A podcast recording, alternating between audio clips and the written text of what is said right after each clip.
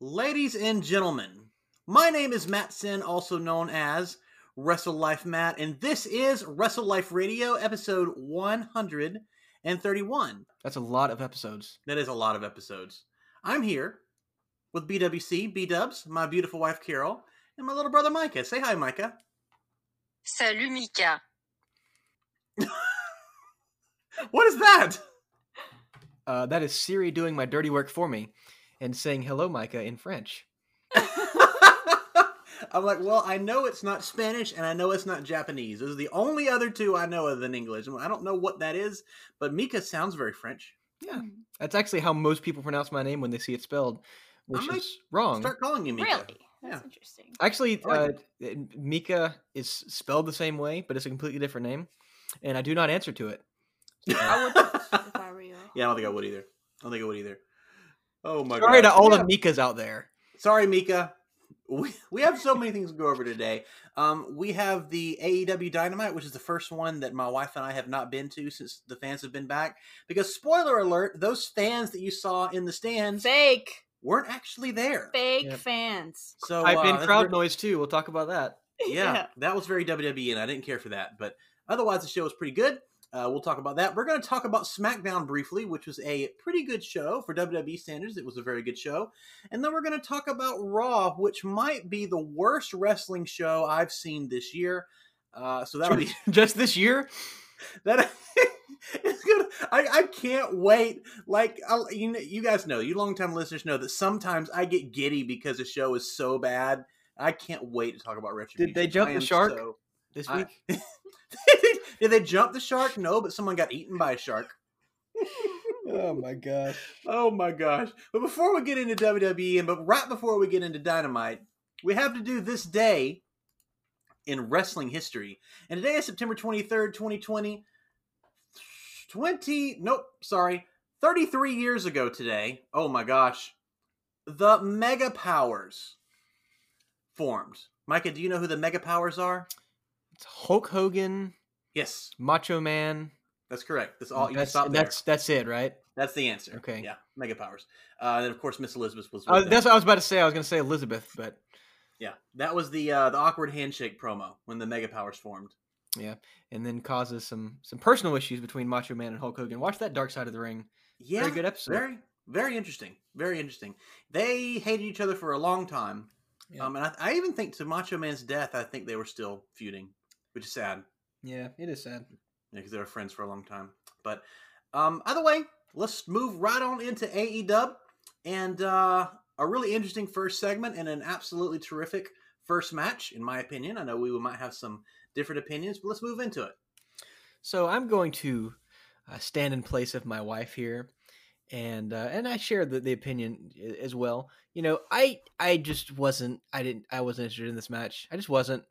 Uh, FTR is FTR. They've had some good matches, but FTR versus Jurassic Express is just not a match I honestly wanted to see. If I'm being honest, uh, I know that you were telling me you're like, how great was that match, and I was like, eh, it's it was okay. It was an okay match. Uh, they they had some really good moments, but it just didn't really click for me. It just didn't. Um, so so what did what did you two think about the match? I mean, I didn't I didn't love the match. Riley just really didn't like the match at all. But I know Matthew, you loved it. What about you, Carol? What did uh what did you think about it? Um, I love Jurassic Express, so I'm always happy. Um, I don't care about FTR, and so it's So it's- it sounds but- like to me that Matt's outvoted. Is that what you're saying? That's that's correct. I will say, yay, Jurassic Express, but eh, I would have rather seen someone else on the other side. Man, look at Just- that. Look at Just that. to be clear, Boo, Maddie. just to be clear, we had top guys doing top guy things in this match. Uh, but before that started, And the you Young had Bucks FTR. super kick, the, the super kick, the Young Bucks super kick the referee. Don't forget about that. yeah, it was uh, Mike Posey again taking some damage. Which is Um, funny. He is the jobber ref. Yeah, they he's- usually they don't even name him really. He's the one that uh that Matt Hardy laid out thinking of Sammy Guevara, even Yep. though he looks nothing like Sammy Guevara. I mean, absolutely nothing.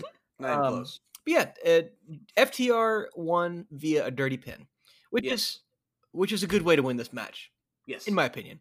Uh, I have seen some conspiracy theories online that perhaps the replacement ref is uh is in FTR's pocket, or rather, Wasn't they're it- they're in his pocket. It was Paul Turner. Yes, that's right. Uh, the same referee for Hangman versus FTR, and there was some shenanigans. And that that one he, he had a little. Uh, if you if you re- watch back the clip, there was a spot when uh, I think Hangman was going for the ropes and uh, about to break a pin, and then FTR did something dirty, and then Paul Turner like winked at one of the guys, and that's when they won. Now, me and you may be saying, "Well, wrestling's not real. That's just him saying, hey, in the match." It's like, but no, Paul Turner is the fourth of the fourth horsemen, four horsemen. Uh, it has been confirmed now on Wrestle Life Radio. You heard it here first, folks. well, Uh, you've got FTR, Shawn Spears, and Paul Turner. So there you go. I'm looking forward to see what they do with the stable going forward. I am fully on board with the conspiracy theories, but no, it it it it, it was just a little. It's a it's a thing that refs do. They they you know they have to let the guy know, hey, people in my ear saying wrap it up, let's get the match Yep. over with. So it's he's not really the fourth horseman, but if he is, you heard it here fir- first. yes. But yeah, I I thought this match was okay. So Matthews outvoted. I think we've we decided this match. I want to go over. I want to go over how the match started because I really think it's important to not gloss over the Young Bucks stuff.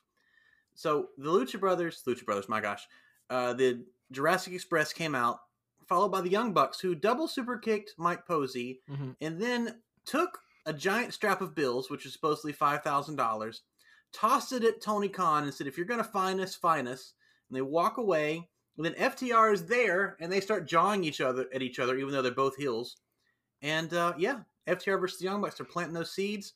I don't Didn't- really know if they're going to do a heel versus heel or whatever, but that Didn't. Tony Khan look like an unpaid intern Yes, he He did. always back there.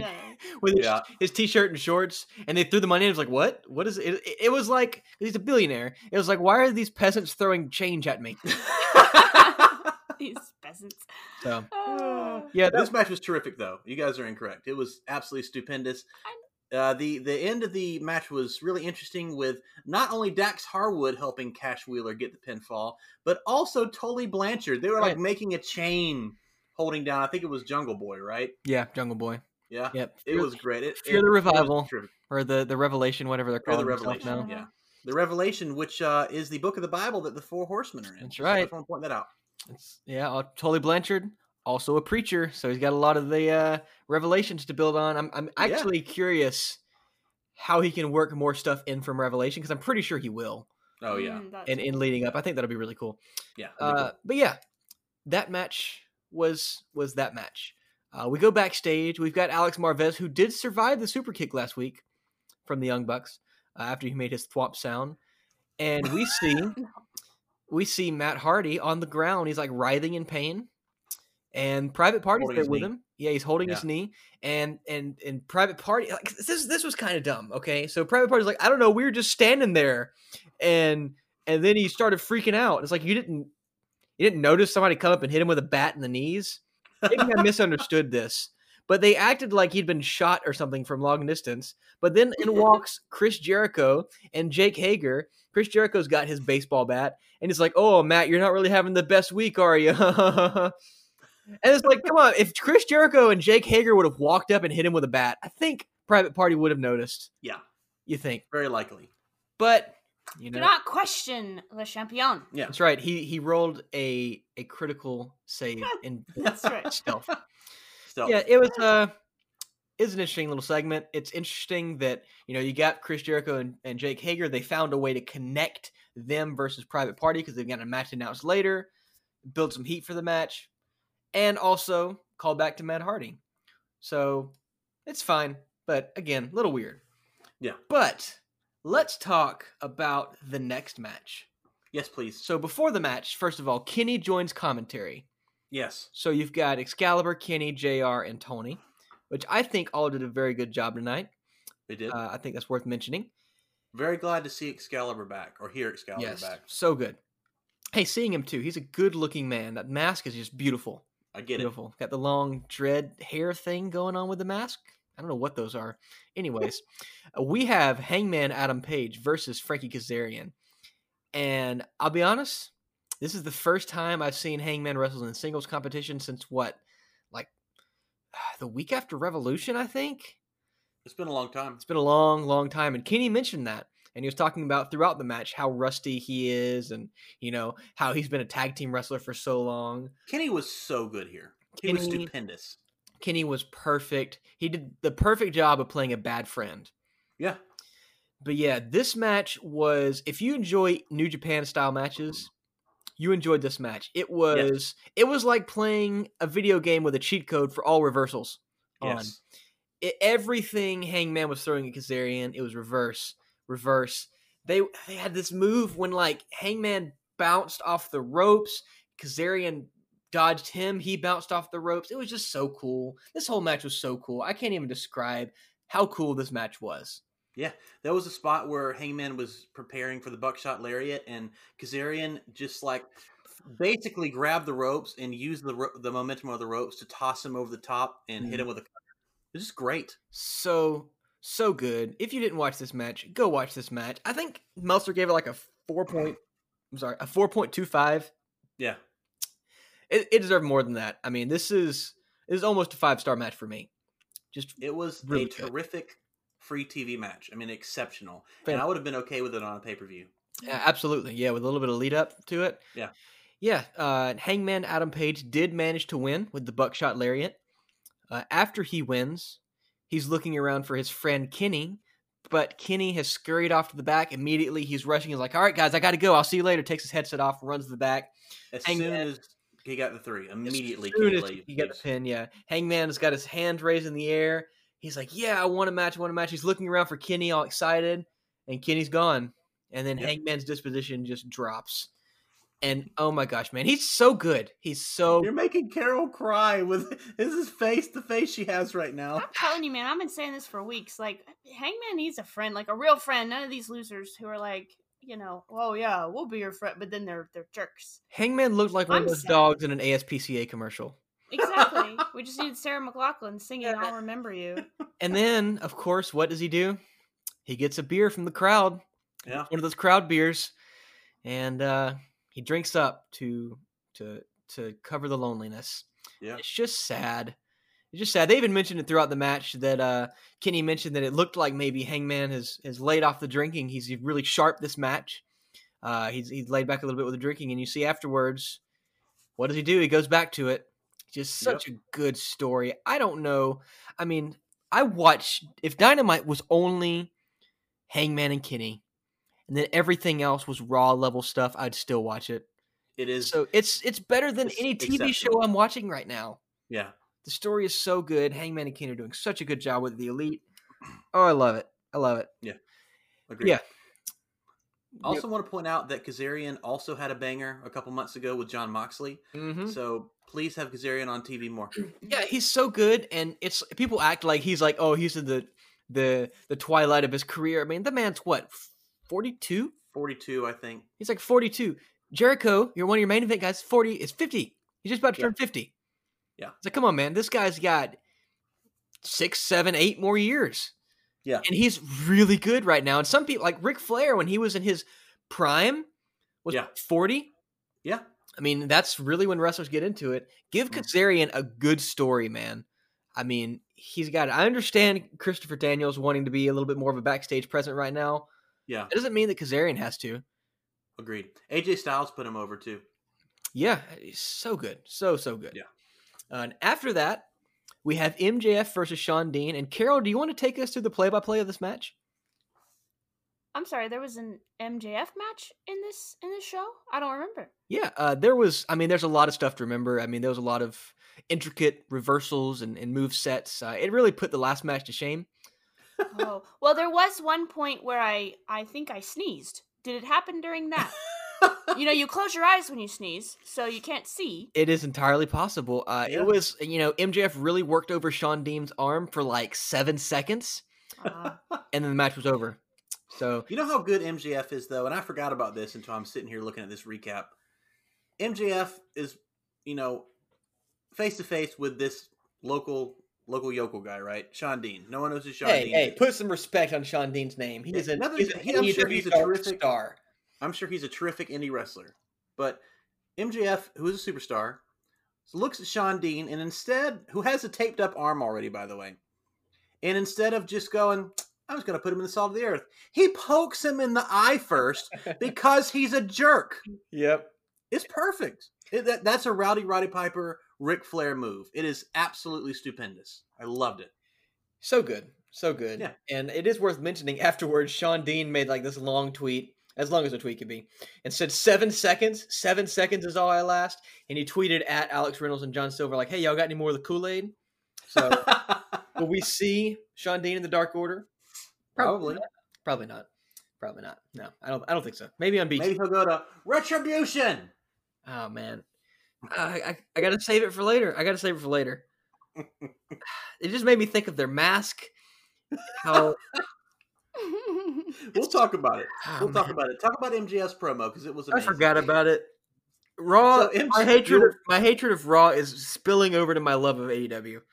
Would you like me to go over it, or do you have your notes? Uh, I do have my notes. We'll we'll go over it here. Okay. Uh, basically, Wardlow comes in. He throws Shawn Dean out of the ring.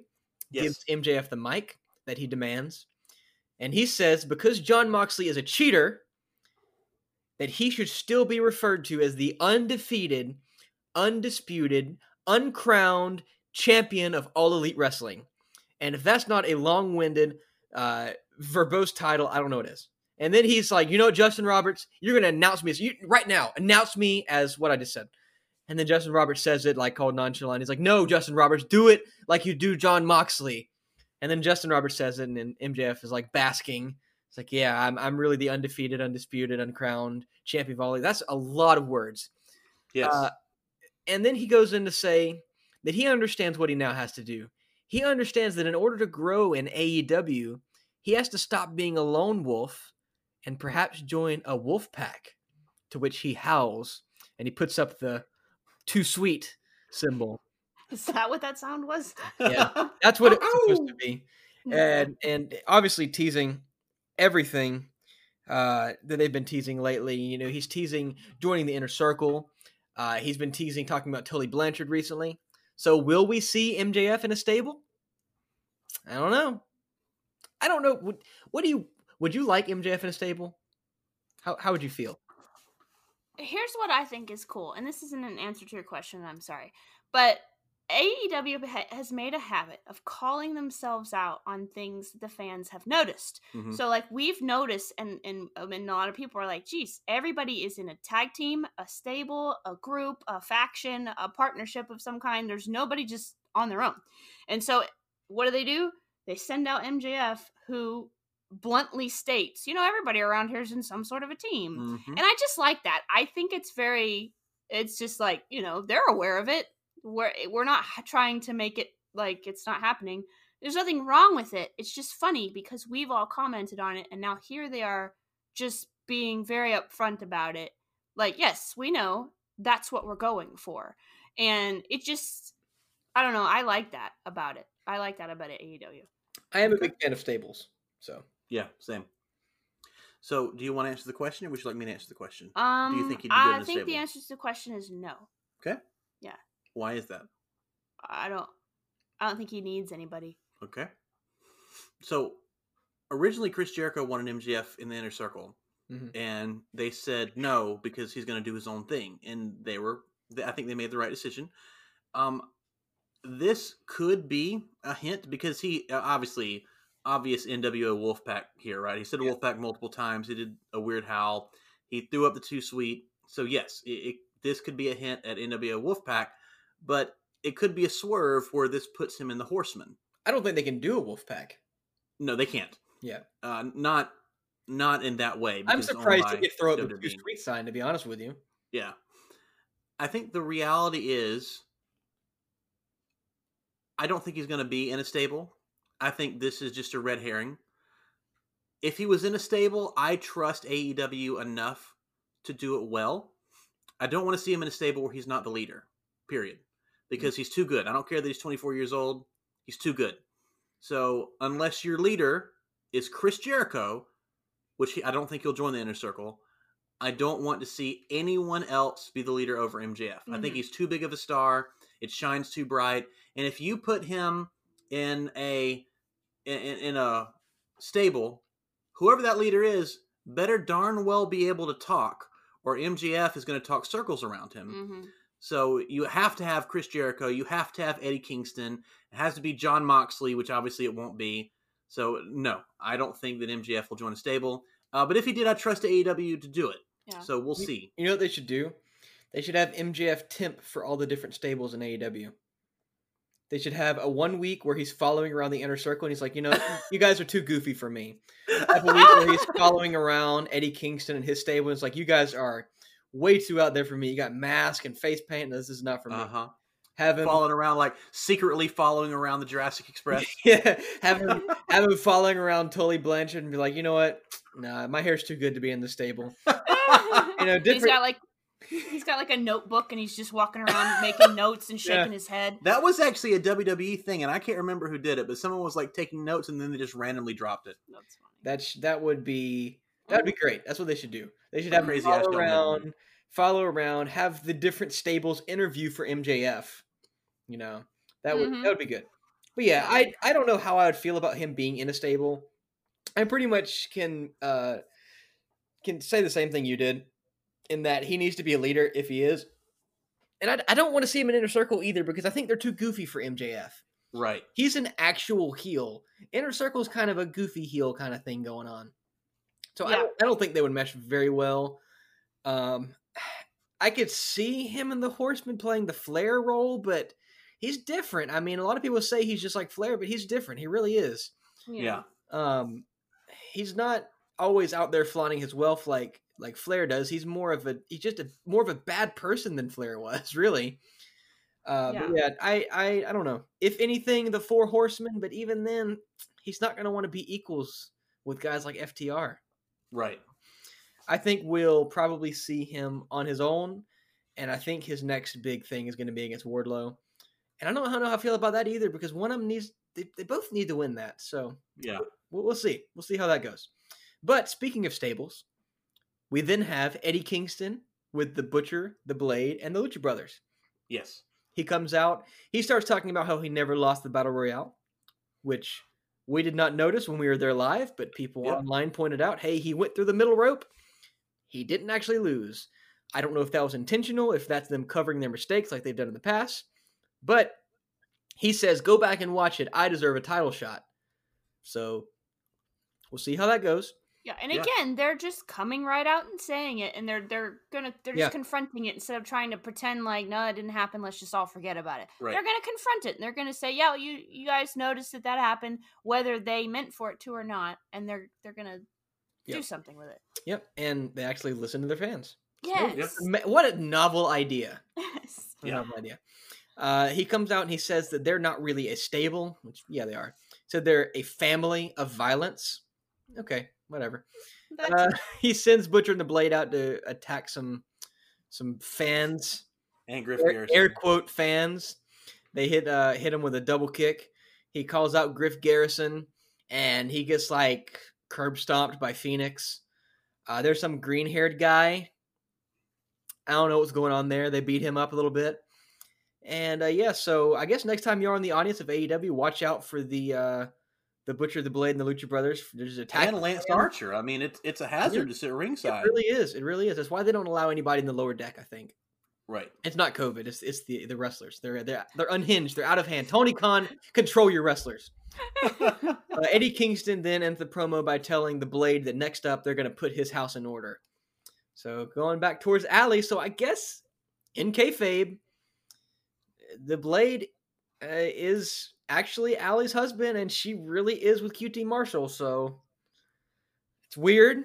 It's weird. I really thought it Yes. going to be for Butcher and the Blade to go the Natural Nightmares, but I guess they started the whole thing and they're like, we don't know where to go with this. so they're going here. We'll see how it ends up.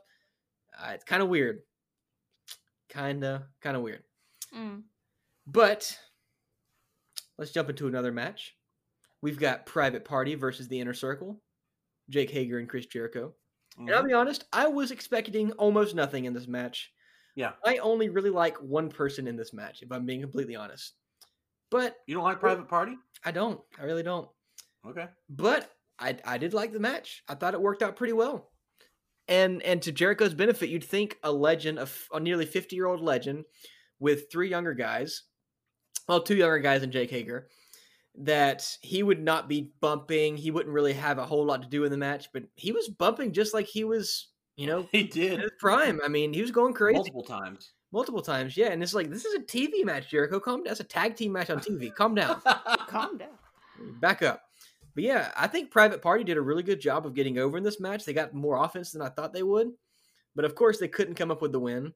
And Jericho was able to win with the Judas, Judas effect on Or- uh, Orange Cassidy, on Isiah Kassidy. Man, Isiah Kassidy. I that's why he wrestled them. He wanted to take it out on another Cassidy. The plot thickens. Long term booking, folks.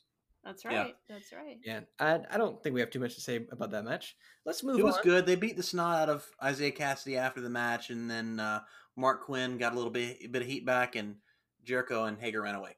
Yeah, yeah. It was okay. It was okay. Better than I expected. Yeah. Then we have Thunder Rosa versus Ivelisse. And I had a lot of a lot of high hopes for this match. I really did. I've not been a Yeah. huge fan of Ivelisse, but I am a huge fan of Thunder Rosa, and I haven't seen her in a bad match. And this wasn't a bad match. But I no, some was, of it was very good. Ivelisse just chose not to sell a lot of it. Yeah, I think it was kind of just disappointing, really, for me. It was for the NWA Championship, so this is the first time the NWA Championship, uh, Women's Championship, has been defended in quite some time. They've been shut down due to COVID. Yeah, it's right here on AEW Dynamite, which is great. Uh, Thunder Rosa got some great moves in. She drop kicked Ivelisse into like next week, which is fantastic. And uh, apparently, uh, Ivelisse and Rosa did apparently have some real backstage beef, like some shoot bad thoughts about each other. Yeah. And at a few points in the match, like Matthew was saying, Ivelisse is really no selling Thunder Rosa. And I didn't notice it when I was watching the match live yeah, but I did notice that I just didn't think the match felt right. Like it wasn't it wasn't clicking. They didn't have really good chemistry. But after seeing the clips afterwards, I mean, it's it's definitely a problem. Uh, correct. Hopefully, Ivelisse corrects her attitude and is able to be a uh, contributing member to AEW's roster because she's had a lot of stuff going for her lately. They won the tag team cup. She's got the whole thing with Diamante. She's had more screen time than just about any woman here lately Yeah, and I would I would hate to see her just throw it away just for pettiness. I Yeah. mean, she has went through a lot lately. To mention, her house did burn down a few weeks ago, so Right. I- that can put you in a bad mindset, I'm sure. Yeah. but still, you know, you're given this big opportunity. You need to you need to run with it. she's been wrestling for a long time, and and personal stuff aside, because I absolutely feel for her. That's a horrible thing to happen. Yeah. But if you have something tragic go on, and then you go to your job, but then you just don't do your job, or you purposely do it poorly, you can't do that. Especially when that job is on national TV, being watched by nine hundred thousand people. So it it was very unprofessional and it, it was very disappointing. I hope that Tony Khan or someone sat her down and said, Look, I know you're going through a lot. Or if he doesn't know, he says, Look, this can't happen on our show. This is a nationally televised show. You're a very talented performer and we would love to keep you on the roster. However, we can't allow temper tantrums like that. Can't do it. Because when she came in, I think I said on the show, I said, "Oh no," because I love Ivelisse as a worker, but she has a tendency to have a bad attitude wherever wherever she is. Yeah, So it's it was disappointing to see this. And like I told Matthew, if we're gonna have somebody on AEW's women roster that has a bad attitude, it may as well be Tessa Blanchard. Right? Yeah, just So- bring in the bigger star. I mean, if you're gonna have somebody with a bad attitude, bring in the biggest star you can. Yeah. And personally, I wouldn't want either one of them if they're having bad Right. attitudes. Correct. I would be fine with either one of them if they they turn their act around, though. I'm- Exactly. I'm all about forgiveness. We'll, we'll bring them Yeah. back in. Just move on, and uh, we'll we'll uh, help this women's division get uh, a little bit more on the map. Yeah. Uh, Thunder Rosa did manage to win with the tombstone, which I thought was Yeah. really cool because I haven't seen somebody actually do a good tombstone in a long time. Yeah, and it was really good. because the only person allowed to do it on WWE is the Undertaker, and he probably shouldn't be at his age because it's just it's bad for his knees. He's he struggles with it, and I think it's really good to have a woman wrestler do the tombstone as well, especially Thunder Rosa with her like um half dead face, like or Yeah. like Darby Allin, I guess, but it's the Yeah. the Day of the Dead uh, Mhm. face paint. Super cool. And not only that, when you're wrestling a woman who typically has long hair in wrestling, it stays safe because Makes it have- look a lot better. it Yeah. makes it look a lot better while remaining safe. Just really good. Like the tombstone. Want to see more of that. Um, yeah, so this this had a chance to be a really good match, and it was just it was just an okay match. Yeah. Um, afterwards, Diamante attacked Thunder Rosa, and Shida came in and broke it up. So she picks up uh, Thunder Rosa's NWA title that Diamante Uh, had taken from her. Thunder Rosa's Walmart Championship. Yeah, it looks worse than the AEW title they sell at Walmart for twenty bucks. It really does. It's not a good looking title. This is no disrespect to Thunder Rosa. She's amazing, and the NWA is a ve- has a very storied history. That is an ugly title. It has a storied history of ugly belts, though. For being honest, yeah. um, and it, it is cool how they have her face on there instead of just her Yeah. name. I like that. Yeah, me too. Everything else, it doesn't look like metal. It looks like plastic. It's it's really bad. Um, but yeah, she uh, uh, Hikaru Shida picks up the NWA title. She looks at it and hands it over to Thunder Rosa, but she did admire it a little bit too long. So will we Yeah. potentially see Thunder Rosa versus Shida for the NWA title this time? hmm That would be interesting. Have Thunder I think we Rosa will. go over, and then you've got both of them defending their titles. I think that'd be great. I want to see it. I'm all for more Thunder Rosa versus Shida. Let's do it. Uh, I would like to see some more sit down interviews, maybe for the women's division, some promo time, because all they've had lately are matches, and I understand they're kind of spread thin. And Shida is her first language is not English, but she can do it in Japanese, and they can put subtitles. And even then, she's been doing really good learning English. Yeah, they did the subtitle thing with Riho, and it worked out really well. I, I I think they need to put a little bit more time with it. I understand the men's division is typically what gets viewers, but that's only because you haven't given your women's division much time. Yeah. I'll be honest with you, if I'm watching NXT, it's for the women's division. Yep. I'd rather watch the women's division in NXT than anything else. So I don't know. Uh, we've we've said that for I don't know how long has Dynamite been on the air? Almost a year. year. so we'll see if anything changes. Yeah. Uh, after that, we go backstage and seeing a very ripped Miro lifting weights with uh, Kip Sabian. They're talking about his. Actually, Miro comes up. She, he's like he's like 25, 26. And he's got like it looks like 600 pounds. It's ridiculous. It's Yeah. not. It looks, Also, let's talk about who's spotting Miro. yeah, Penelope yeah, Ford.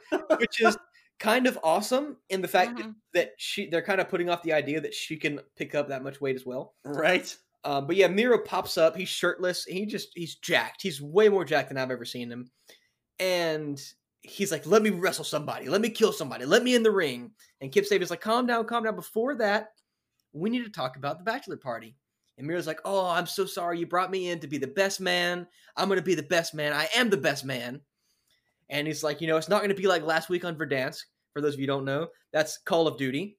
So they're Twitch streamers. They're they're they're shouting out Call of Duty."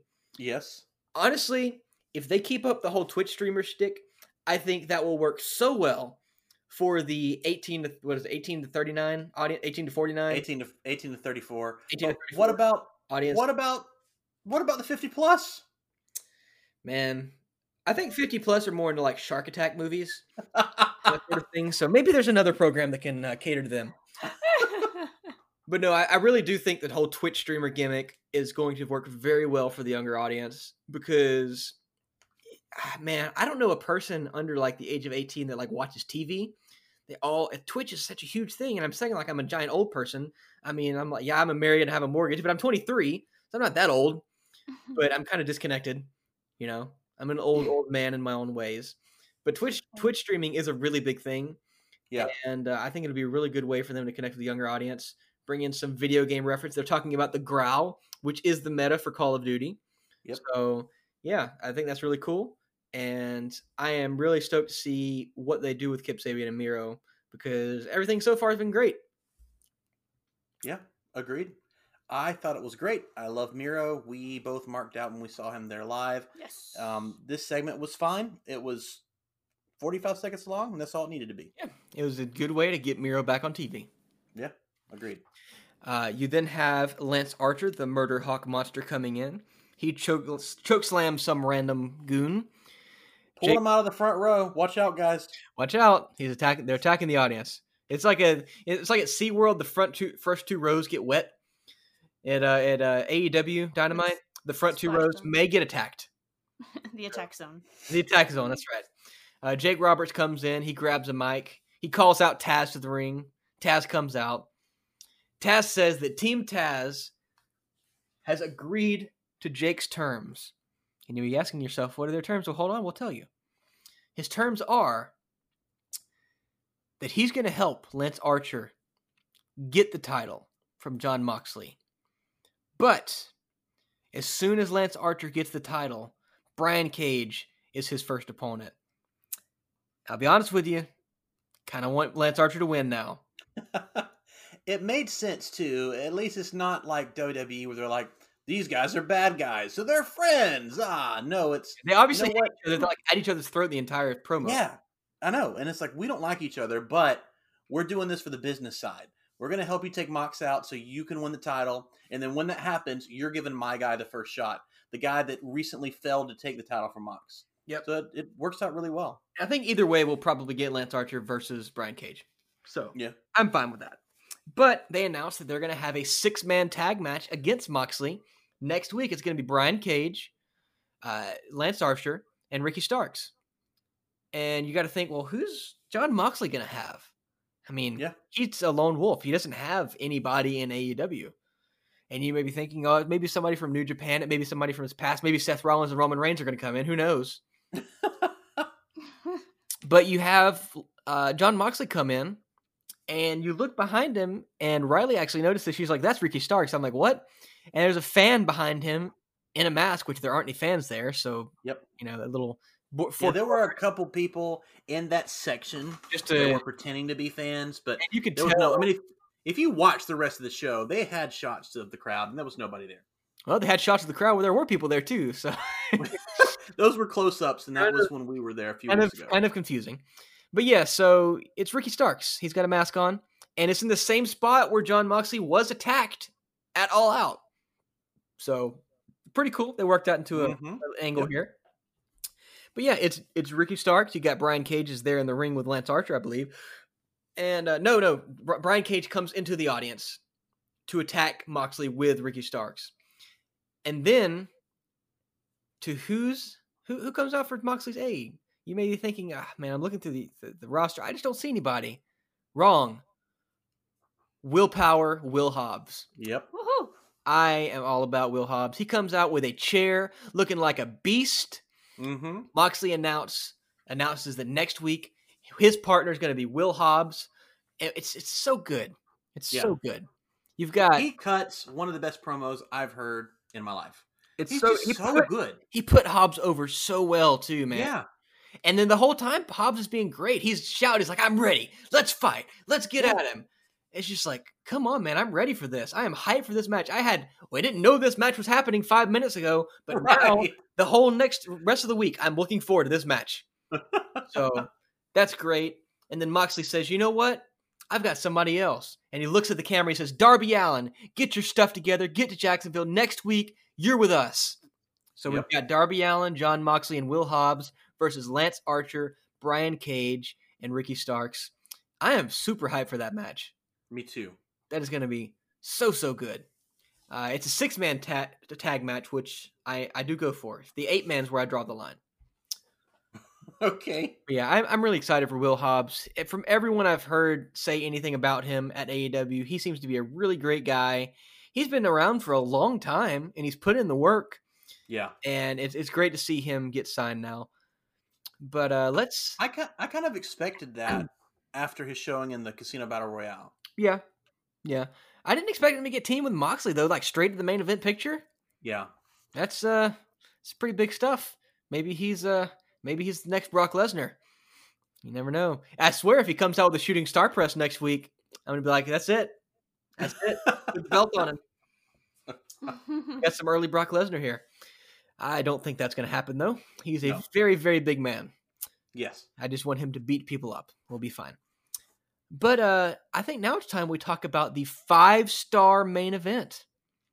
It's the first five star match since the no crowd era began. What is the other five star match? Was it Pac versus Kenny? Uh, I don't remember. I don't know. So this this ties this ties for me. It's it's close to I don't know, man. It's really hard. I loved Pac and Kenny so much. Yeah, it was terrific. Love that match. But I love this match too. They're completely different types of matches. So I don't think I'm going to compare them to each other. I'm going to say this is the best hardcore match I've seen on Dynamite. This may be the best hardcore match I've seen ever. And you may think Jim Ross. you're being hyperbolic. Yeah, tell them what Jim Ross said. Jim Ross said, "This is the best street fight that I have ever called. Period. Ever. Ever." And he's called Mick Foley. Uh huh. He's called I think it was Triple H versus uh was it Mankind actually on Raw one time. It's really good, really good backstage brawl match. Yep. He's the one that called it was a Hell in a Cell match, but he's seen some crazy stuff. Mankind versus Undertaker. I mean, He called The Rock versus Mankind in that empty arena match, which is basically a street fight. yeah, yeah. I It mean, was awesome too. and not only that, it's great to see Jim Ross getting involved with the product. Right. You don't always see it, but when it does, it, it turns out really well. He loved this. He did. I mean, why wouldn't you? This was just Also, we should point out that Jim Ross was amazing this week, but this show was pre-taped. true. So I wonder if they edited anything out. They they could have edited things out. They could have had him. I don't know. They they they did edit some things in before on the previous pre-tape shows, and you could tell. Yeah. I didn't notice anything on this one, but uh, maybe they maybe he didn't record live. Maybe he had Yeah. more time to think. Maybe that's what it what it boiled down to. But- Maybe. It was it was a good show, and the commentary was good. But yeah, this match reminded me of in the old games when you have the backstage brawls and you're trying to find everything in the environment and what each of them do like does. yeah. Like you try to throw them over here, like I'm gonna press X and see what that does. Yep. I mean, you had dustpans. Yep. You had The cars were even in a circle like the old video games. Yeah, yeah. great. cars lined around. You had the roofs of cars. You had trash cans, the hoods of cars, guardrails, plywood, and chains. I mean, Yeah. Crazy, crazy match.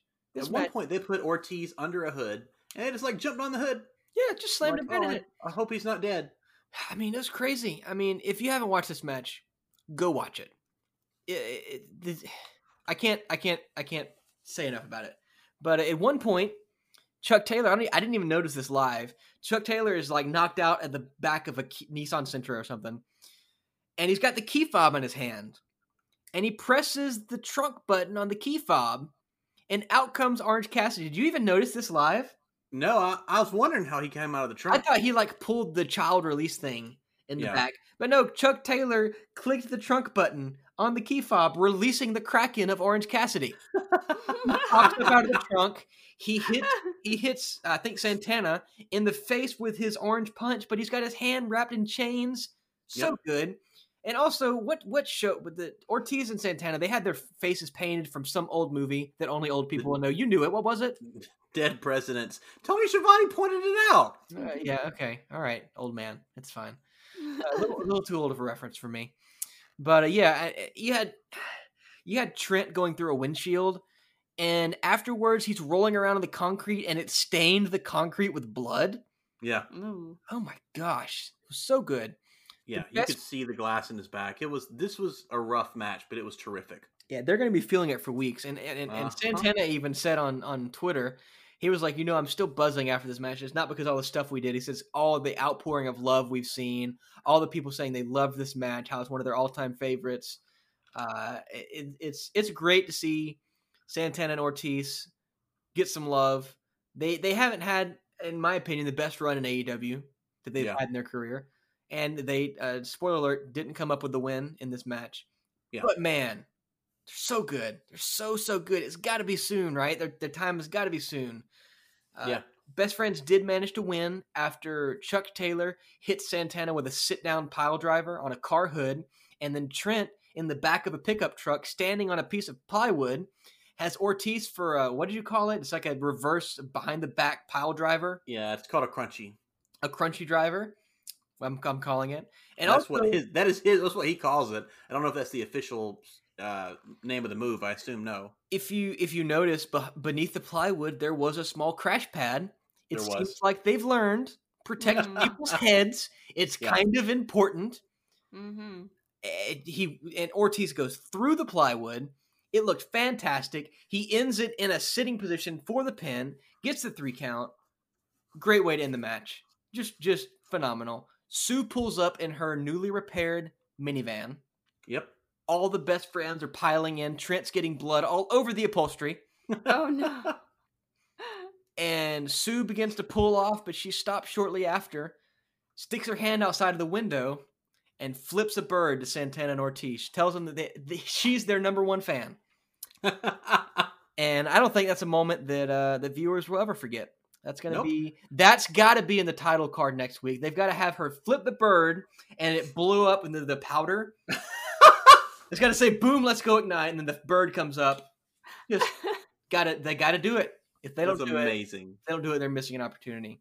Hmm. Yeah, I mean this this dynamite, I I didn't like go into it like with a lot of expectations.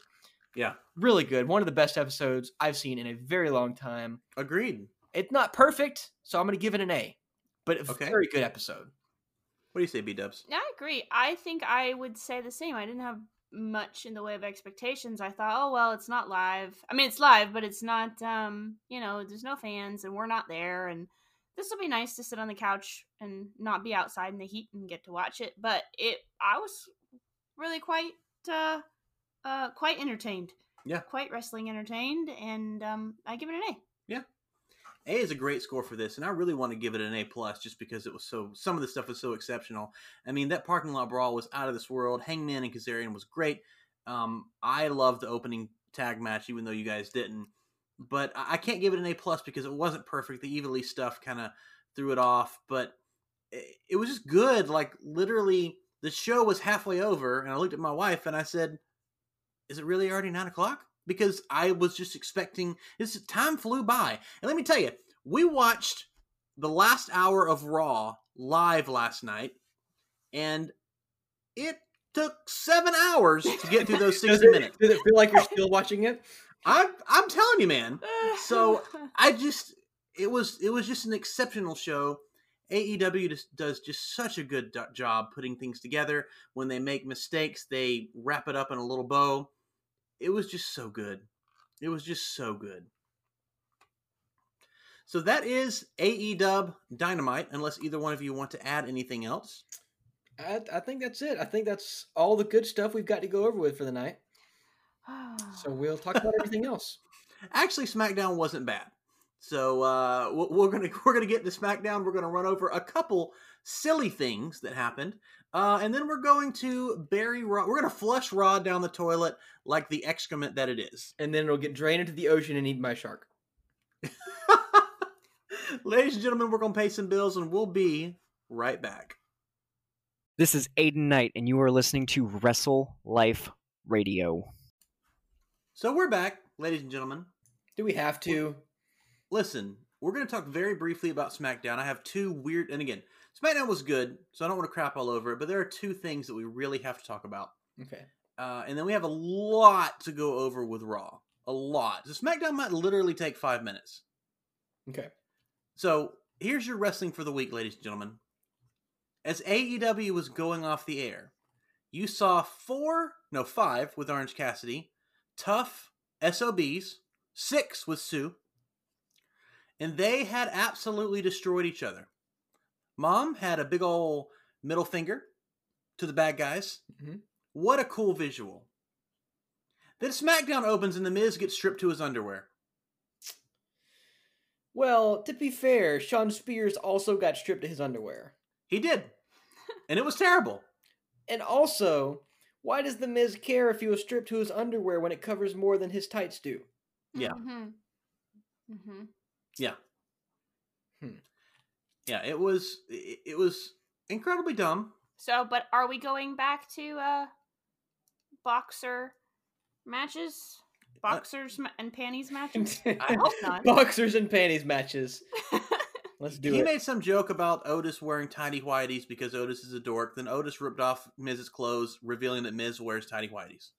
Hmm. Oh, this involved Otis. Yes. Oh, this that just just gets worse. Also, Morrison and Miz Otis. like they insulted Otis, and then Otis comes out, and instead of like running down because he's angry, he like jo- he like he's waving his arms, doing all his entrance stuff. Then hit him and Tucker beat him up, and it was just so stupid.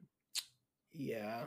It's pretty Yeah. dumb that when people are angry, they wait for their entrance music, and they even have entrance music because they're not they're not scheduled to come in right. technically.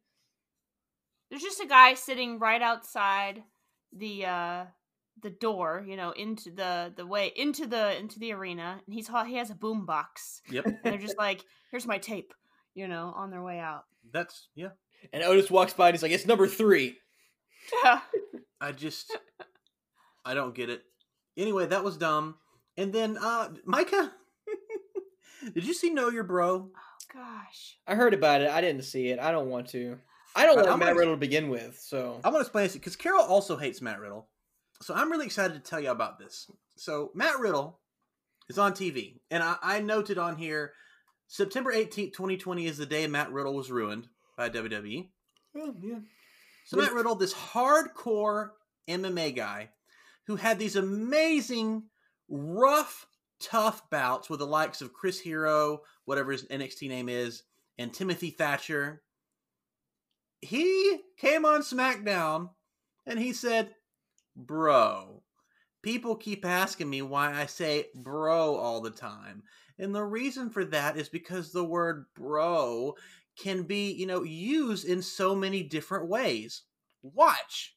And then he like looks down and then raises his head and says, "Bro." And then it says happy on the screen. Then he does it with a sad face and he goes, "Bro." And he's like wiping the tears. And then he does this like 6 or 7 times. And then it's over. And I'm just sitting there just I I just I don't understand. Like Matt Riddle is whatever you think of the gimmick, inside the ring he's very good. And I just don't get it. And I, I just can anybody can any of these new people get over? Because we're going to talk about this on Raw. Exactly, because if Biggie and Xavier Woods had done this, it would have been funny. It would have. It would have been gold. But they Matt Riddle did not need to do this. No. We don't need to see Matt Riddle the clown. We don't Right. need that. Yeah. It's not he doesn't have a humor gimmick. It he doesn't have that personality and he's supposed to like you said, he's supposed to be like, you know, he has a thing. He's got a, a personality going. Yeah. Why do they why? Why are we ruining people? You know what? I, I- don't I get. don't know. You've got people like Matt Riddle, and and and everybody on NXT pretty much came up in the Indies, right? Right. So in the Indies, you typically have to write your own material, right? I mean, you, Often, you yes. generally write your own stuff. And in order to get over in the Indies and to a degree in which you're in now in the WWE, you have to at least be decently good at writing your own material. Who wrote this? It Mhm. wasn't Matt Riddle. Mm-mm. There's no way definitely not. No. because no grown, no grown athlete's gonna go out there. And you're like, you know what I should do? I should do this. Right. I just Mhm. he- let just let him write his own stuff if you can't do any better than this. Come on, guys. Who Doesn't this segment just reek of Vince McMahon? Mhm. I don't even know anymore. Like, are there people out there who watch this show and enjoy it? I don't know. I, I mean, yes. I mean, based on the comment sections of certain things, yeah, man. Tell, Yes. tell me about it. Yes. which Anytime I AEW just- posts something, I'll get in the comments and I'm like, nope, that was a mistake. Yep, yep. And I'm like, oh man, don't get involved. Don't get involved. I just I, I don't get it. I don't get it. But SmackDown had a lot of good things, but that's no fun to talk about.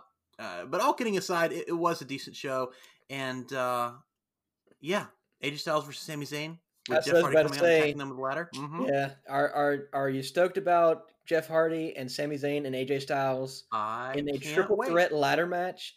That's Can't wait. literally like I'm not planning on watching Clash of Champions. I I'm- I'm gonna watch that match. Yeah. I'm gonna go back afterwards and watch that match. I mean, I'm not gonna watch the whole show because I'm not putting myself through that, but I will watch that match. Here's the deal. I worry whenever we're talking about a WWE show and he says, I'm so excited. I go, oh no. oh no, they're going to break his heart and I'm going to have to pick up the pieces. He's gonna be WWE. he's gonna be Hangman Adam Page in there. I'll just be sad and I'll look around. There'll be no WWE shows around that are any good, and I'll just like be sad and I'll go grab a cream soda from the fridge and chug it. Drown your sorrows in vanilla. oh, um, I'm just laughing thinking about Raw. We have to talk about this, um, and we're going to start talking with Retribution because oh my god, oh my god. So Retribution opens Raw, and Todd Phillips tells us that they have all received WWE contracts. So I'm done. That's it. All right. I've got. I'm done. That's it. That's all you need to say. We're three minutes into the show. so they they've they've been told we got WWE contracts, and and then Mia Yim, who is uh, so obviously Mia Yim, like Mm. you can see the hair. They reveal like these new masks. The masks look It's like Dollar stupid. General Bane cosplay. Yes. I'm telling you, I don't know if this man watched The Dark Knight Rises. I don't know if he watched Mad Max, or I don't know if he watched the Ninja Turtles from 1990 because they look like generic GI Joe or Ninja Turtle enemies. I'll be honest with you. It looks like a triple X parody of The Dark Knight Rises. That's what these costumes look like. And it, CM Punk actually pointed it out. I showed this to Matthew. One of the guys is wearing a paper plate. Yes. It's literally like a paper plate with holes cut in it. what is going? These guys have been harassing Raw for weeks. They're still interfering with the live feed. And you Yeah. know what, Vince McMahon? think, Oh, let's give these guys a shot, pal. Let's sign them. What? And then these guys were like, Raw sucks. You're all awful. Oh, yeah, we would like a job. And what's so great about it is not only did WWE sign them, which is the most, this, which is the dumbest kayfabe thing in the world.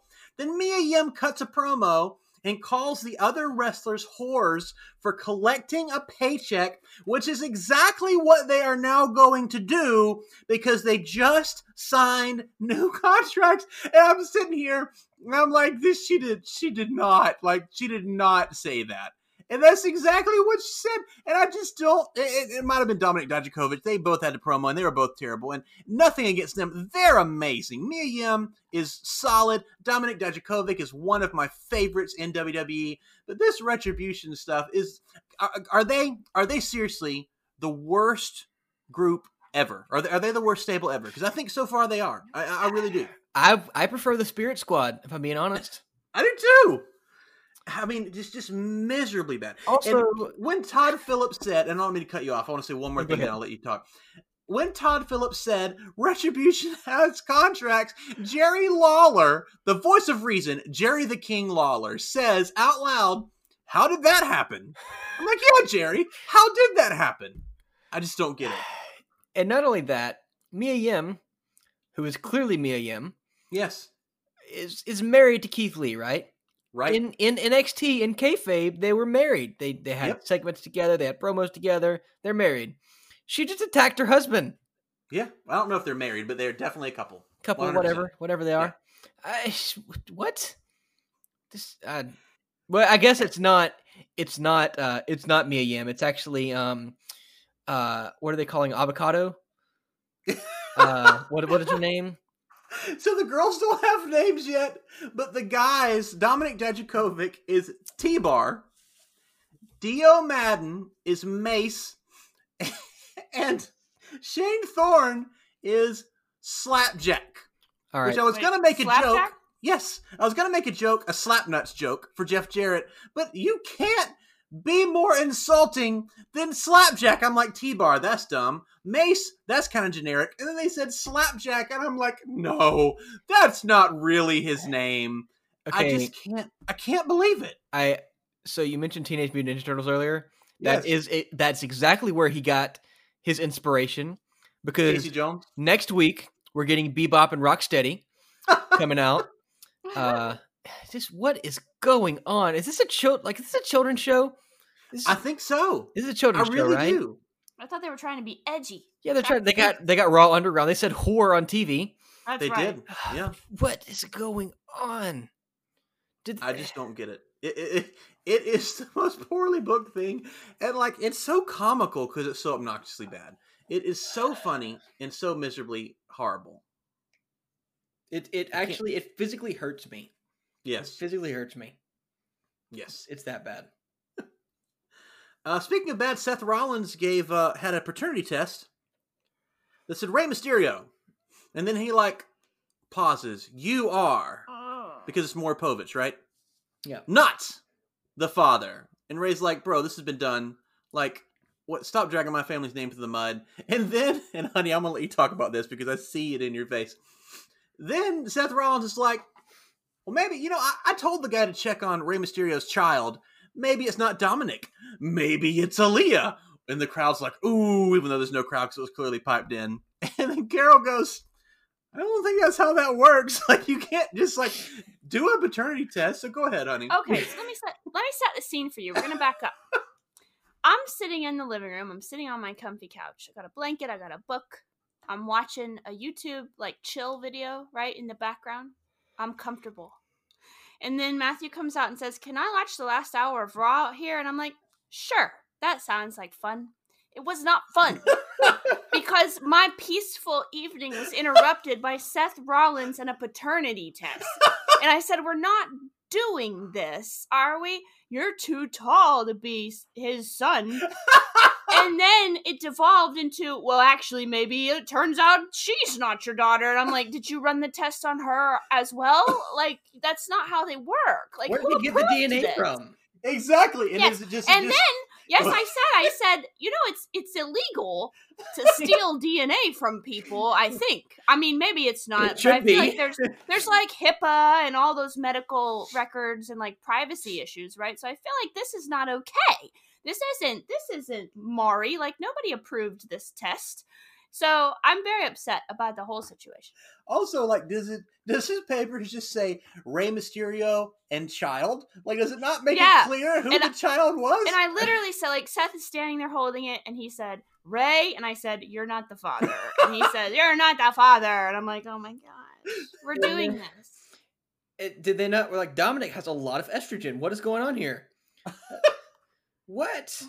Ugh. So I'll be honest with you. I 100% at one point in this feud expected Seth Rollins to come to the ring in an "I'm Your Papi" shirt, yes, and it should have happened. It should have happened. But this is dumb. This, yeah. This is dumb. So I assume that Seth Rollins and Dominik will be facing off at Clash of Champions. I don't know. I just assume because they've wrestled each other for the past eight years. So is that is that happening? I don't know. I don't keep up with it. I don't care. I don't know. I assume so. A bunch of other rematches are happening. Cesaro destroyed Gran Metalik or one of the Lucha House parties, so now they get a title shot at Clash of Champions. And oh, by the way, the Street Profits are wrestling Andrade and Angel Garza, who last week broke up. They fought each other. They've So literally a- we've seen them wrestle like six times. they've been wrestling since COVID started six months ago. I just don't get it. I don't get it. Mm, So stupid. So I'm glad I don't watch this show. Yeah, me. Yeah, I, I couldn't watch the whole thing. I really couldn't. So Kevin Owens is cutting a promo with Shane, and Shane's out there to promote Raw Underground. Now, if we're watching Raw, probably going to see Raw Underground. You don't see Alexa Bliss show up on the Kevin Owens show, and she's like, "I want to promote a moment of bliss." No, that's not how it works. Raw Underground is a part of Raw. You don't need to promote it. It's not on a different channel. It's not a different time. It is literally in the middle of the show. Of the program, you're forced to watch it. Yeah, you you can't not watch it unless you change the channel or turn it off. Which many do. Yeah. So I don't understand. Shane calls out Dabba-Kato, and Kevin Owens is like, I knew you were going to do that, so I told Braun Strowman to come. Braun Strowman comes out, and then Shane's like, no, no, no, we're saving this for Underground later. And I'm like, why are you have this underground fight club, and now you're mixing it with a live show? Right, It just doesn't. It's so stupid. right. It's just so dumb. I don't. I don't get it. I really don't. Yeah. Makes me sad. And like I just I don't know, I used to like Shane. He jumped off of stuff that he shouldn't have been jumping off of and he did all these cool stuff and then the heel turn was just so poorly executed Mm-hmm. and it's just all been downhill for the last what, year? Yeah. A year or more of this? It's I just I'm sad. Like Yeah. I'm sad. I'm sad. WWE. Well Raw- done. Raw Underground is basically for the person who's like, "Hey, I like UFC, but you know what make it better?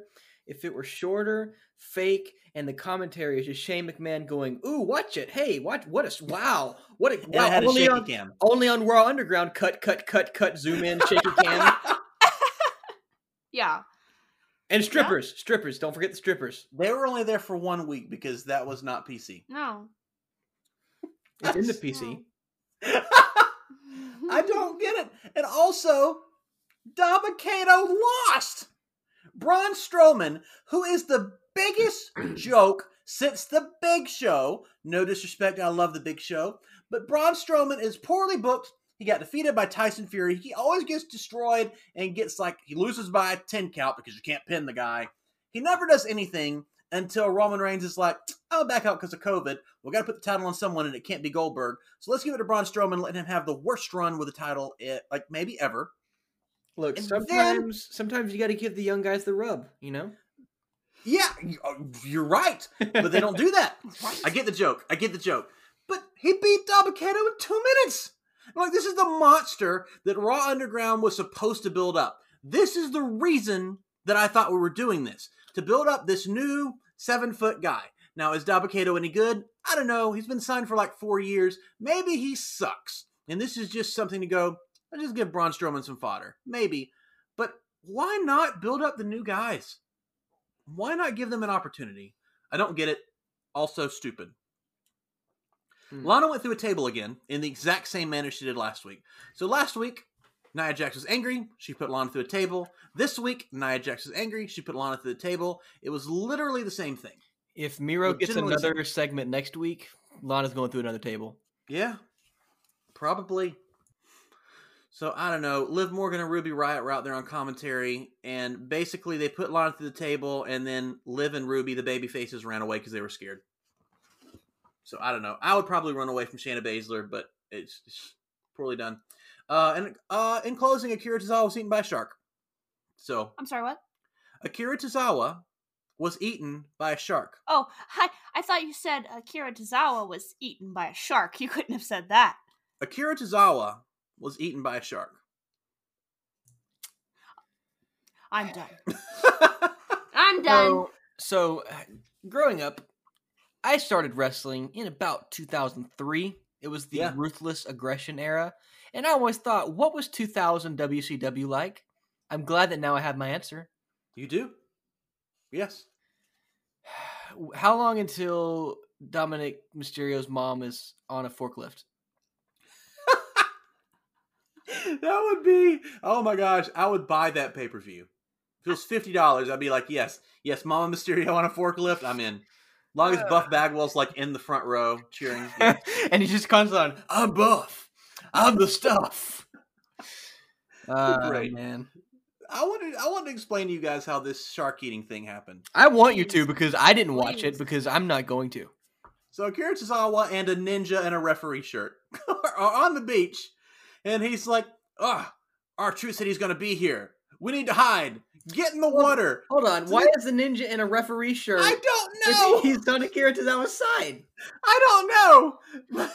so they go into the friggin' ocean to hide because they're ninjas. and so Archers comes out here and he's like, I got my two best friends with me, the 24 7 title, and little Jimmy. And I popped and I'm like, little Jimmy's back. I love little Jimmy. So he's pretending to hold an invisible child's hand. And so he got, and R-Truth is terrific in this. Okay, this segment is mis- miserably stupid, but R-Truth is just, he's great. He's great.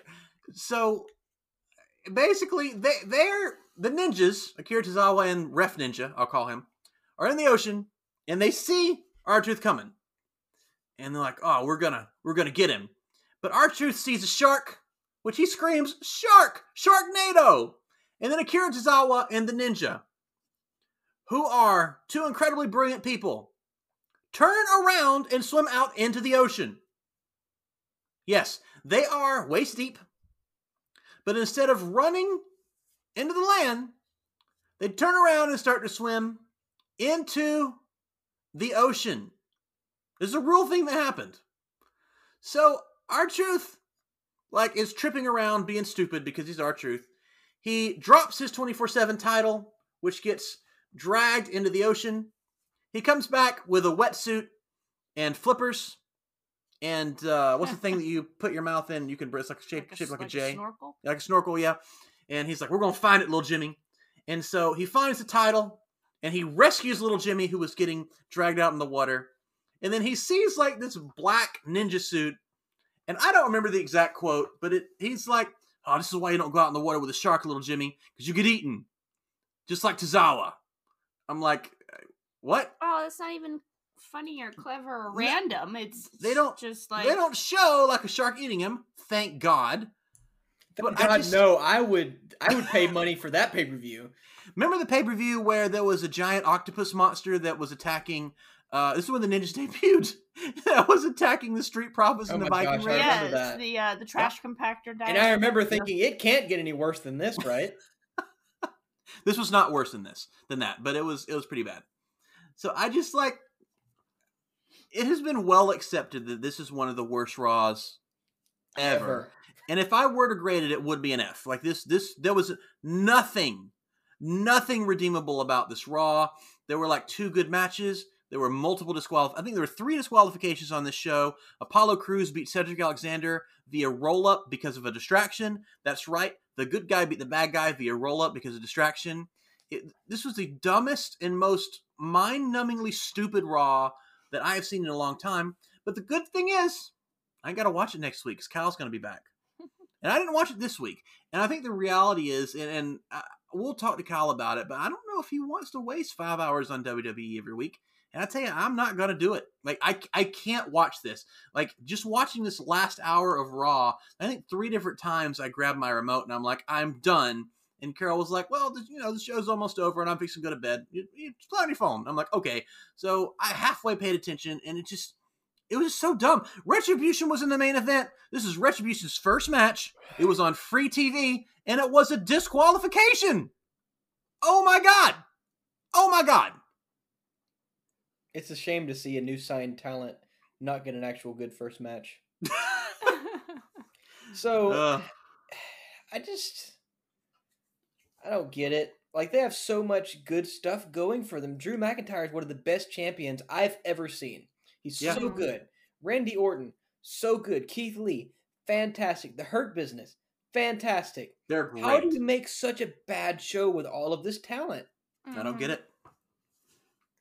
And It's- why is it still three hours long? Yeah. Well, money. why? The the creative of Raw and SmackDown, and, and SmackDown's been decent for a couple weeks. Use the But just overall- very loosely. yeah.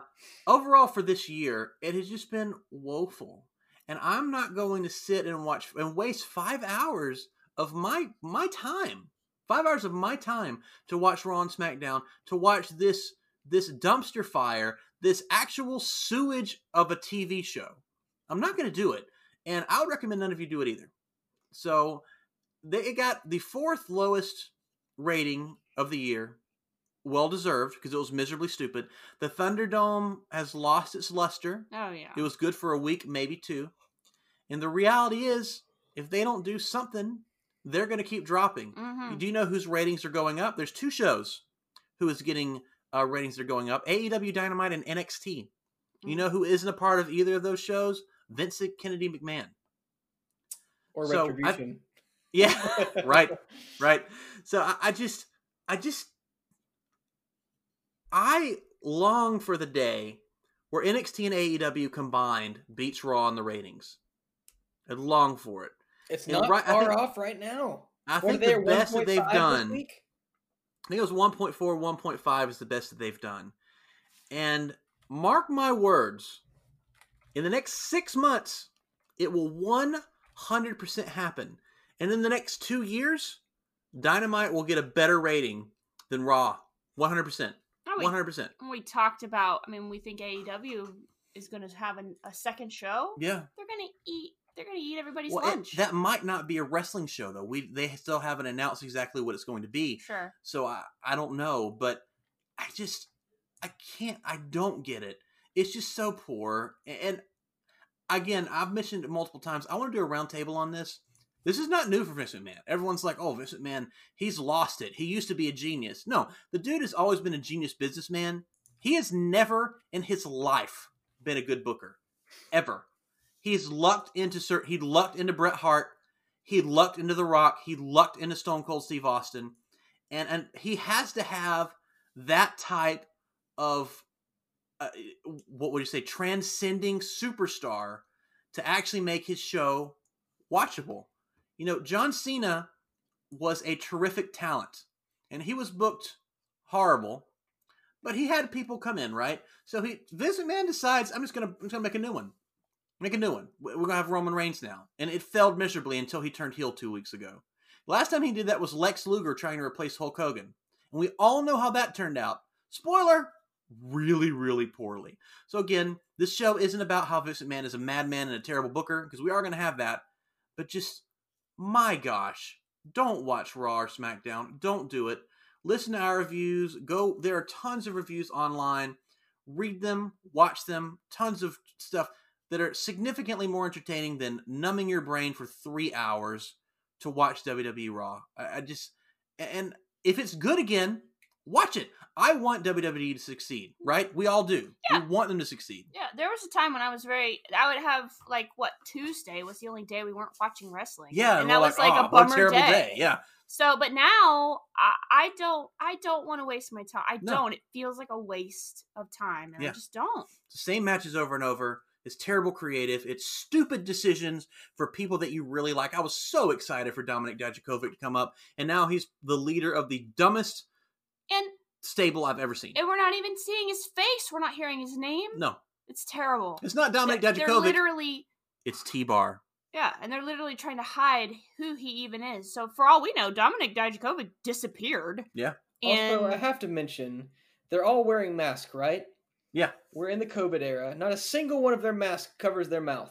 No, no. They have holes over their mouth so they can purposely spread spittle and whatever. It's just ugh. Also, poor Mia Yim when she was cutting her promo, like her mask kept moving, so she kept trying to adjust it. oh, so It they was- didn't practice in that. It was just bad. Mhm. So that's WWE for the week. Sorry, folks. I know we tore it a new one, but you know what? We're all just tired.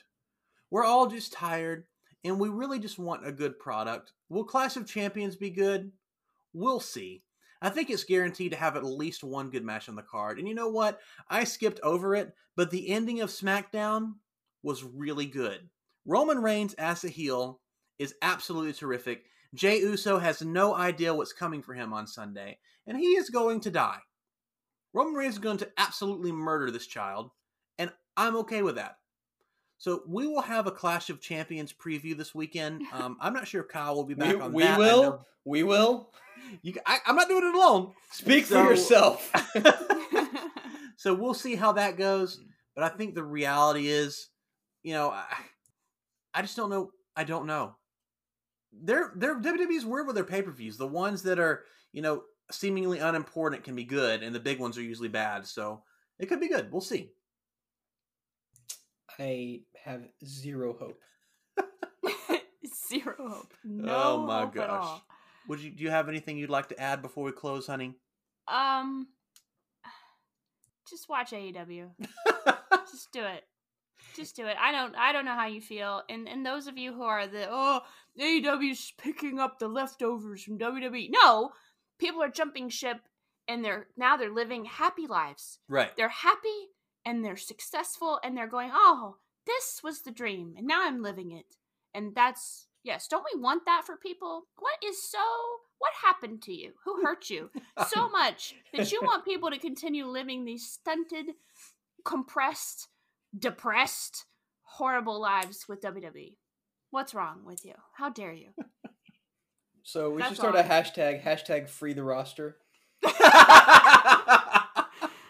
Hashtag Tony Khan sign Wardlow, please. yes. Yeah, for real. Get him out from under MJF's thumb. oh my gosh. Ladies and gentlemen, this has been episode 131 of Wrestle Life Radio. Thank you for putting up with us and letting us tell you about this ridiculous WWE. Oh my gosh, retribution in all caps. Oh my gosh. You can follow Micah online at nowhere. B Dubs, where can we follow you? uh, Instagram, YouTube, WordPress.com. Mhm. It's Carolsen, C A R O L E S E N N, all one word. You can follow me on Instagram and Twitter at Wrestle Life Matt. You can follow us all on Instagram and Facebook at Wrestle Life Pod. Excuse me, Wrestle Life Radio, and on Twitter at Wrestle Life Pod. Ladies and gentlemen, thank you so much for hanging out with us. We very much appreciate you. We hope you enjoyed whatever you got from this because oh my gosh, we enjoyed tearing it down. We hope you all have an absolutely wonderful day. Au revoir, Mika.